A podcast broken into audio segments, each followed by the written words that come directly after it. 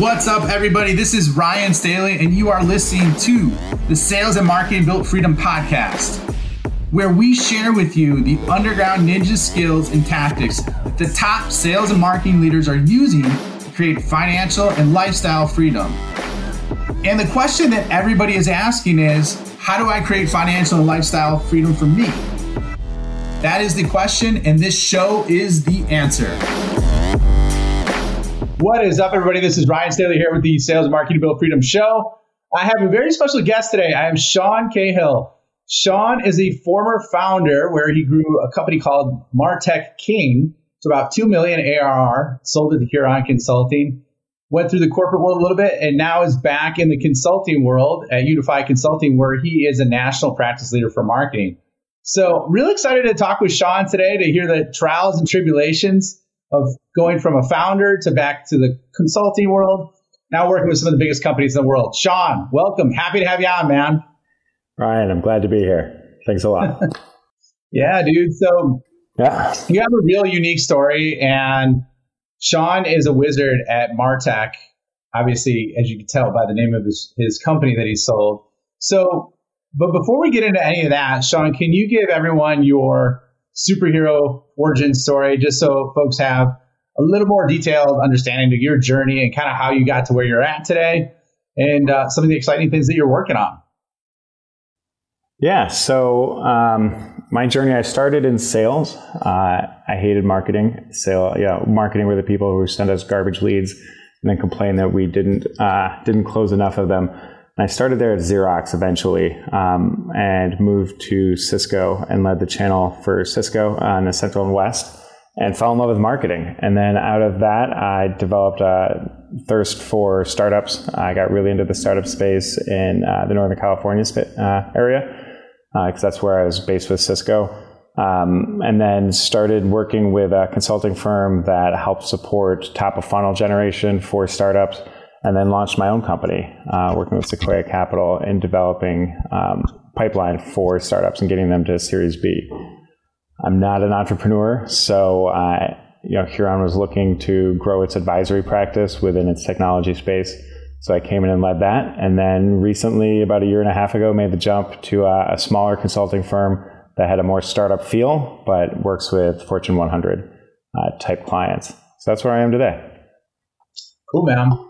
So, so how did you start your company originally? I'd love to hear that, just because um, that's, as you know, we've, we've had a record number of new companies that have started. I think over the last year, year and a half, and so this was a little bit. What years? What year did you start your company? 2017. Okay, so 2017. So you're, you're definitely ahead of that big, big curve. So what made you start it? How did it happen? How did it all go down? And uh, would love for you to share the details, man. Yeah, so I started the company based on relationships, really, at the end of the day. Uh, it was relationships and conversations around um, companies that were having a hard time getting their Series B and just talking with them about uh, their pipeline and the kind of the numbers that they were looking at and helping support them uh, and what they were going to need in order to meet the revenue requirements or the pipeline requirements for their funders. And a company, I started with a single company, a cl- single client that said, you know what, we're willing to pay you X amount of dollars a month uh, if you can help us uh, identify a pipeline outside of our core. Because they were focused only on um, auto dealers. It was an AI tool called Conversica. It's an AI tool for email automation that was only for auto dealers. They got acquired by Sequoia but they weren't sure that they could sell to other companies, which is crazy. Like anybody should buy. It. Like, why are you only focusing on car dealers uh, for such an amazing tool? But they needed to demonstrate that through pipeline, uh, and they're having a really hard time because they couldn't identify who their ideal audience was, things like that. Um, so, you know, they brought me in to help them to develop that pipeline and show them how to demonstrate that they had a market and a product market fit across multiple verticals. And from that, the word grew, and it was just basically word of mouth and Silicon Valley is in a small area, so uh, everybody knows everybody. So once you start developing a reputation, it's pretty easy to continue to grow that way.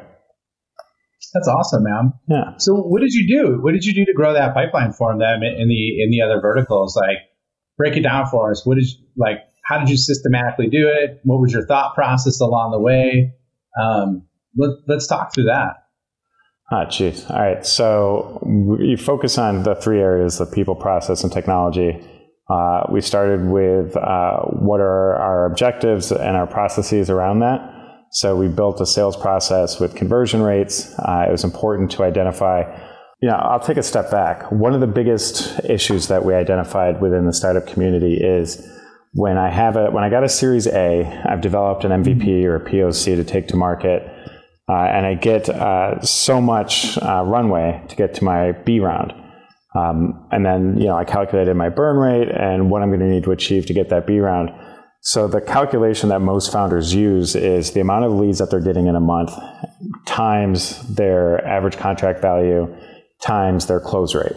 Those are that's the calculation that we usually generally use. So if I'm getting 100 leads in a month uh, and I can close 10 of 10% for $10,000, that's my you know it's $100,000 uh, is my revenue that I'm realizing. So when they realize they need a million dollars in revenue, the typical lever that they pull is I need more leads. So that's when they invest in top of funnel and they buy SDRs and they buy ADRs uh, and they'll outsource to people who promise to bring them X amount of leads for $1,000 a lead. Uh, and the, the math works, right? But what ends up happening is um, when I pull one lever, it impacted the other levers. So it would reduce my close rate, it would reduce my ACV, and it would raise my sales cycle, which is something that a lot of a lot of companies don't really focus on is what is my sale? How long does it take me to close close a lead? And am I calculating that into my equation? So what we did was we started with that. We don't need more leads, we need better leads. We need to identify what are the leads that are most likely to close within a 30 day period. What are the leads that are most likely to close, period? Um, and what are the leads that are going to have the highest ACV? Because if I'm doing it like at a per se license, I want I want to kind of be able to calculate that. So that was our first step was identifying our ideal customer profile or our target leads or whatever we want to call it, uh, and then start focusing on those. Um, we worked with sales uh, and we worked with marketing. Uh, and we developed our lead list. We also built propensity models. I'm a big fan of identifying propensity models. Um, we use some machine learning. Yeah. Can I interrupt you for real quick? Yeah, please. The uh, the layman mm-hmm. or laywoman, whoever is uh, listening to this, can you explain what propensity models are?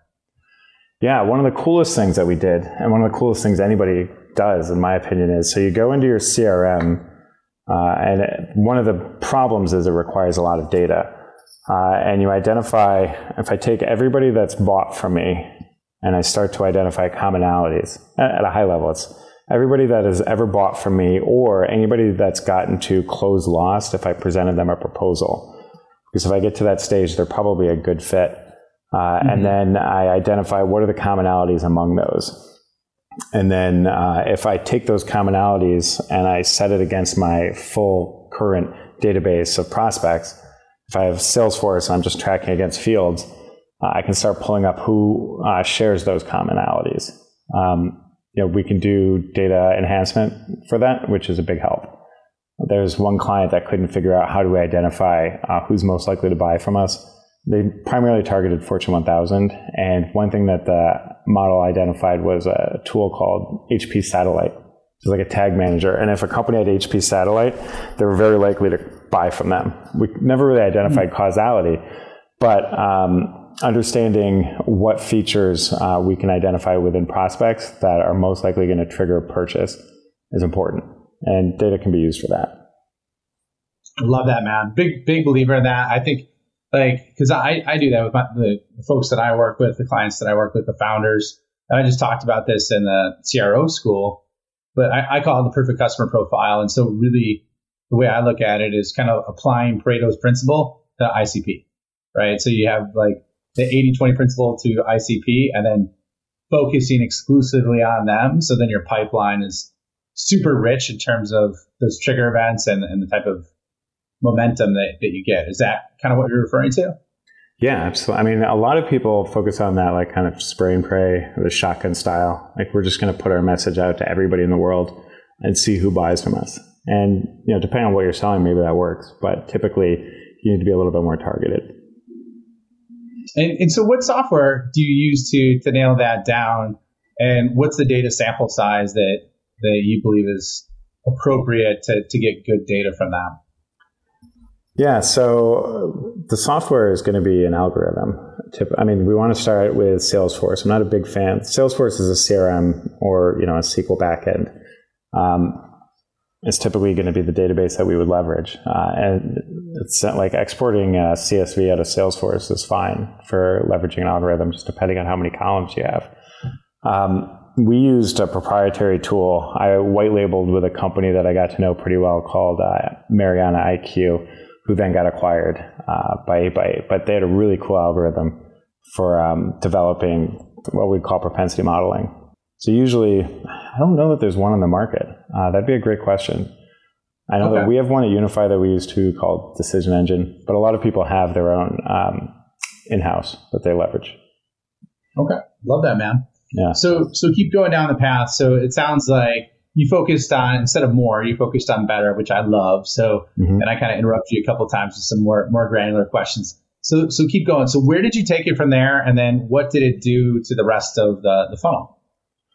Yeah. So no, I you know I have a tendency to kind of really geek out on this, uh, and I could go I could go for days. Um, so please interrupt. We were so where we were at was we need to identify who we're targeting at a smaller level. Uh, maybe we had like this is years ago, but I, think it was like a quarter million prospects in the database from an account perspective, uh, and then uh, whittling that down to maybe our top thousand, and then identifying what is our targeting campaign on that. So building a te- so once we've done that, we want to build what is our outreach campaign. So building those campaigns, um, you we'll use SalesLoft or Outreach.io.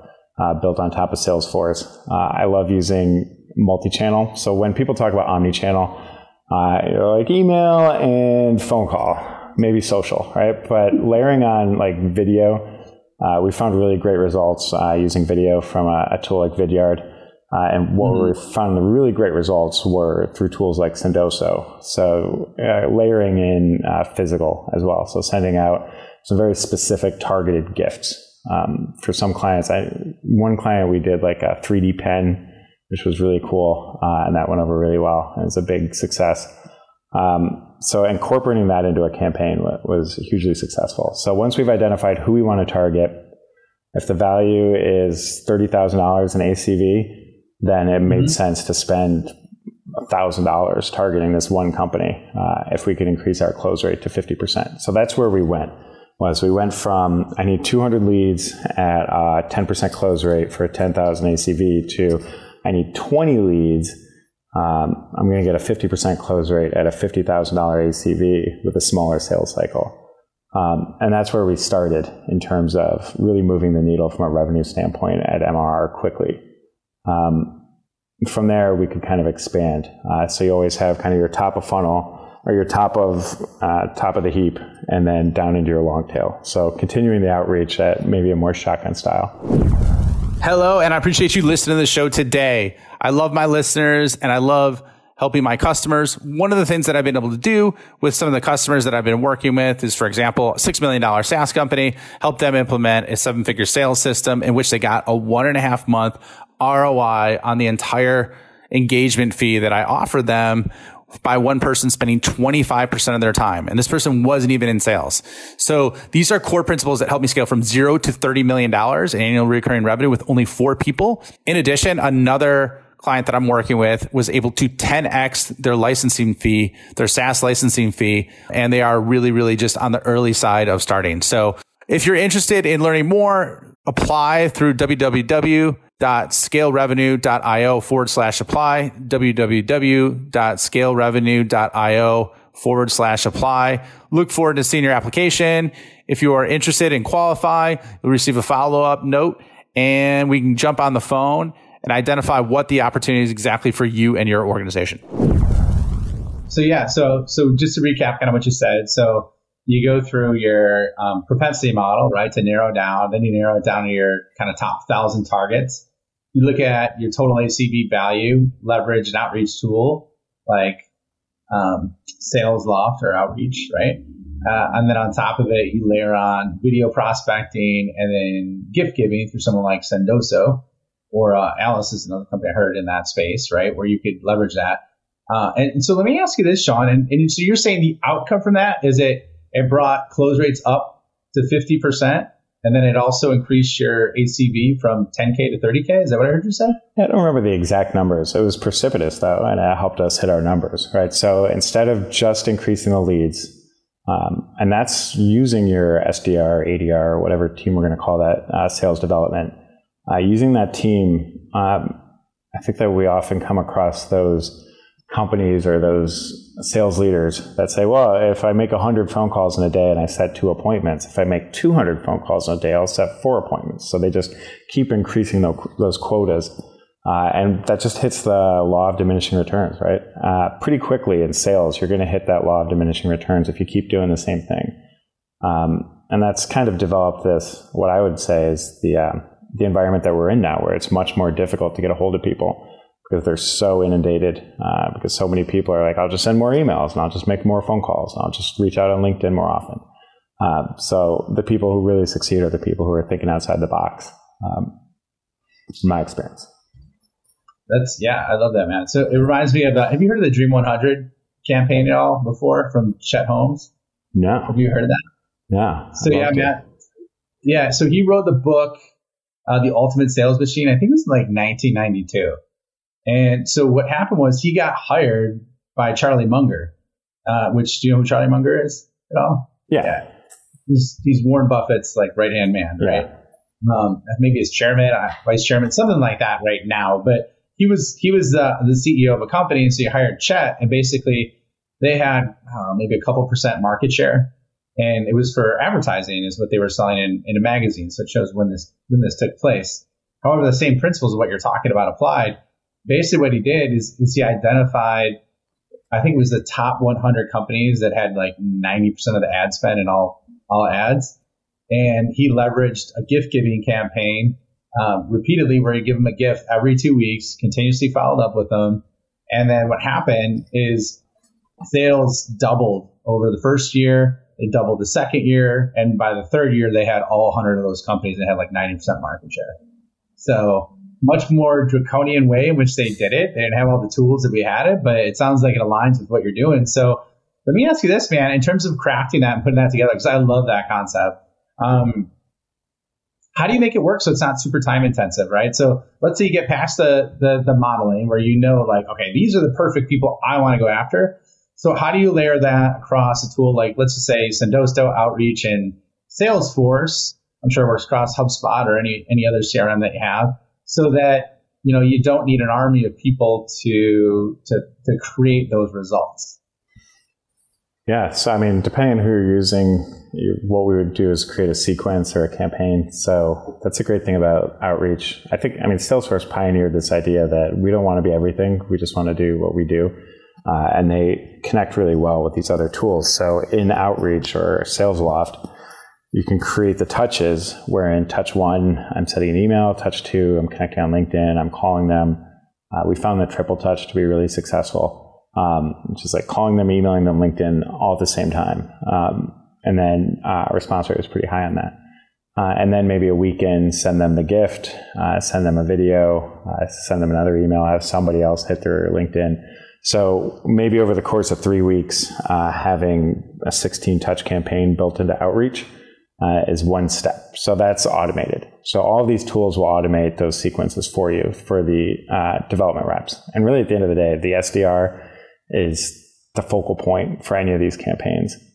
Working with marketing in terms of overlaying, uh, and then it depends on exactly how far you're going to go. With one client, they were selling the value was extraordinarily high depending on who they were selling to. So Coca Cola was one of their big targets, and they created personalized websites so that when anybody from a Coca-Cola IP hit their website, it showed Coca-Cola, a Coca-Cola specific website. So all of the things on their website focus on Coke, uh, which was really successful because there's like 85 different companies within Coke that you can sell to.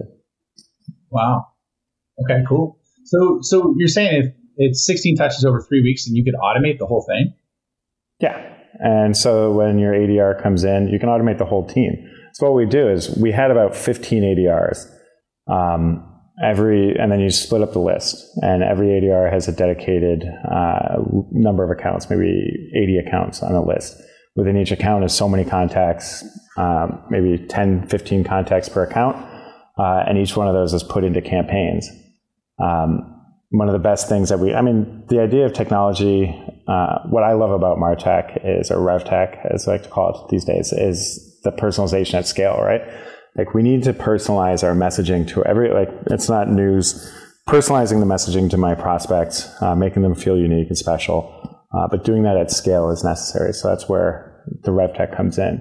Um, so being able to reach out one after another uh, within a campaign uh, to all the contacts within a specific account uh, is critical. So they can just log in every day and they know who they're going to be reaching out to via email, who they're gonna, who's been. Uh, I mean, they're part of. They would be part of it. Gift. You want to kind of like Uh, give them ownership whatever it of the process, And then um, that's where you can get into like multivariate testing. So that relationship testing, and that between- gets pretty complicated. Especially, I mean, as a company scales, typically a we Series A like, the subject line like, that had the highest crap open ton rate always like, their ADR. We would always do So just contests and about buy ADRs. Like people would uh, guess because they want like, to buy come up with leads. subject Developing those relationships between the best. ADRs and the Uh, AEs. the subject line with the best and that kind of handoff. So as my lead is going through the pipeline from just leaving no marketing to my ADR 60% open Shut and up. AEs, Yeah. and then to Really? customer no success. rate. rate? That- that was pretty critical as well, negative. so. like, so you would never actually do that. Now that I mean, you do mention it, it does seem like a lot. Didn't seem like a lot at the time, but it does now. Well, so and your definition of ADR is what? Like, how would you define that? Uh, an account development rep or a sales development rep. Um, Basically, a BDR, same as a BDR. yeah, business development rep, whatever we want to call our develop. I don't know what the difference between B, BSA would be. I don't know, man. I like a account So anyway, development rep. so last but not least on this, and then I want to move on from it so we don't get too stuck in the weeds. How, um, what were the results that that achieved, right? So you set up that system, you did that. Um, now, like, what were the results that it produced And let's say, for an average deal size of 30K? What, what were you seeing appointment wise? What were you seeing kind of conversion wise? Just ballpark. I know it was a long time ago.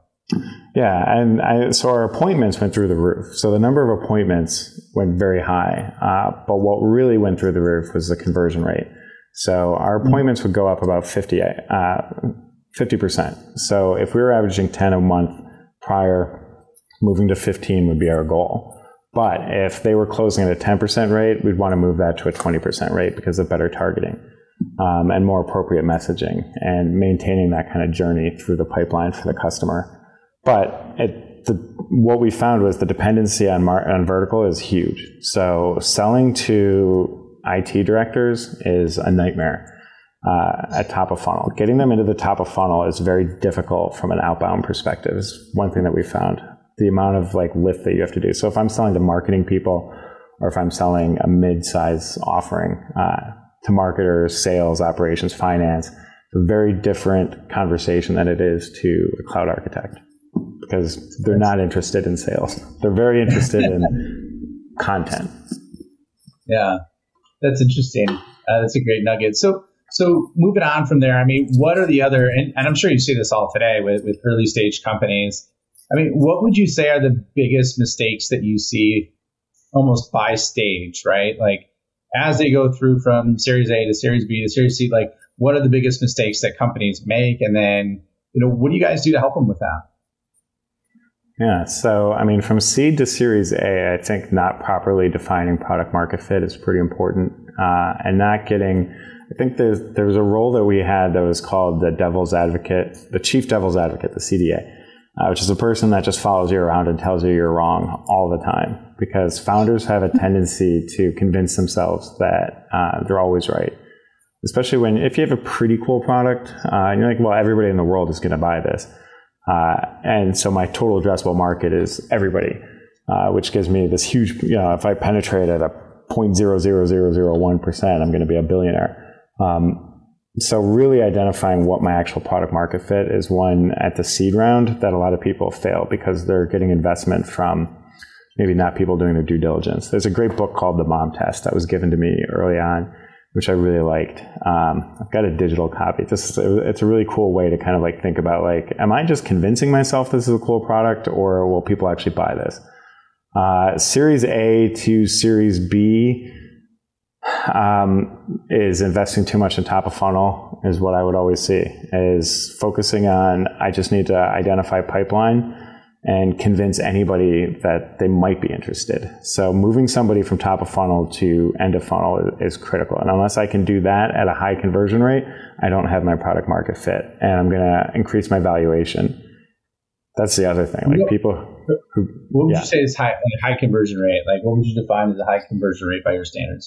It depends on what, I mean, it really depends on what you're selling. Like if you're selling a, I mean, there's, um, let's say for enterprise market or something like that. right? Like I'm thinking about pricing, right? Pricing models have changed even in the last five years. I mean, going to a consumption-based pricing model, what that does for conversion rate is enormous. That's going to bump my conversion rate up to 90% because if I'm only paying for what I use, uh, there's not really a lot of risk. So moving the risk of the acquisition from the consumer to the producer uh, is that's a great way to grow your company. Um, it might not be a great way to grow revenue. I mean, when I think about like Slack, Slack's inability to convert people to subscription uh, for a while was like a big issue.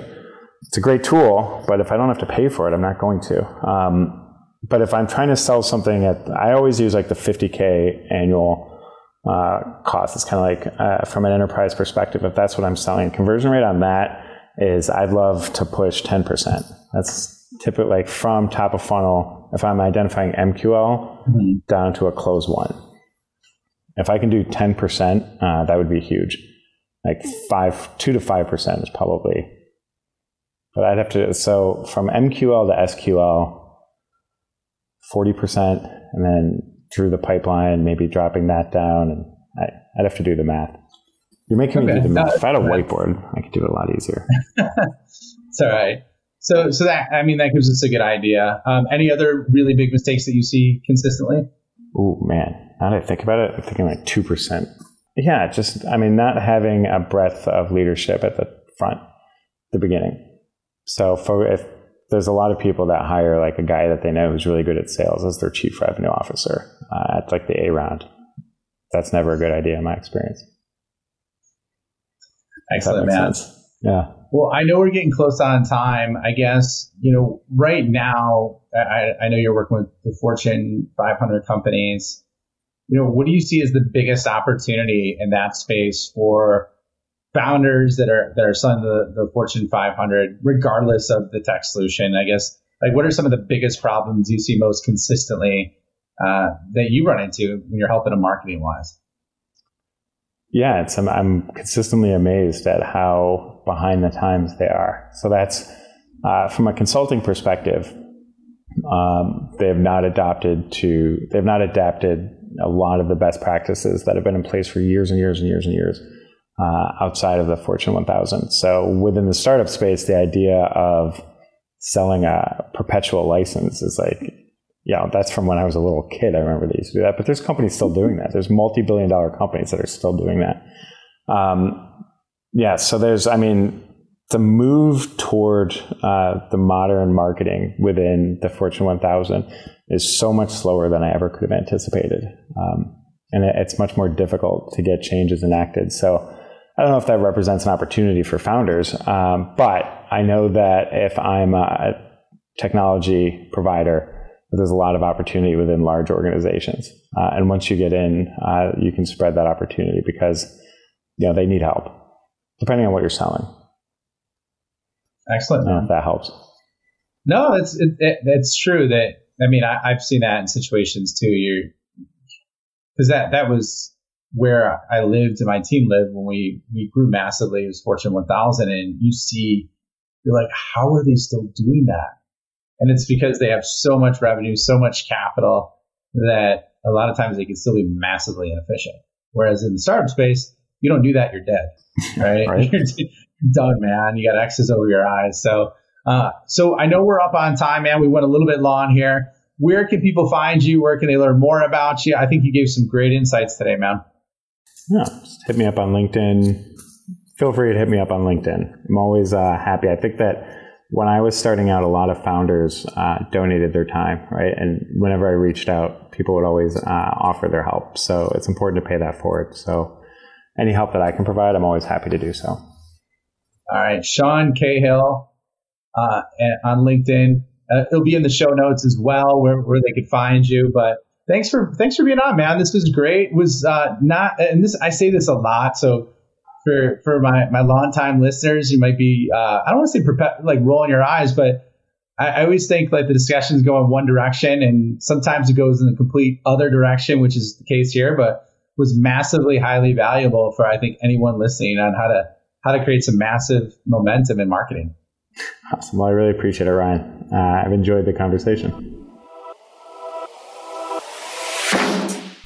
Thank you for spending the time with me today. I know that time is one of the most valuable resources, so I truly honor and appreciate you coming along this journey with me.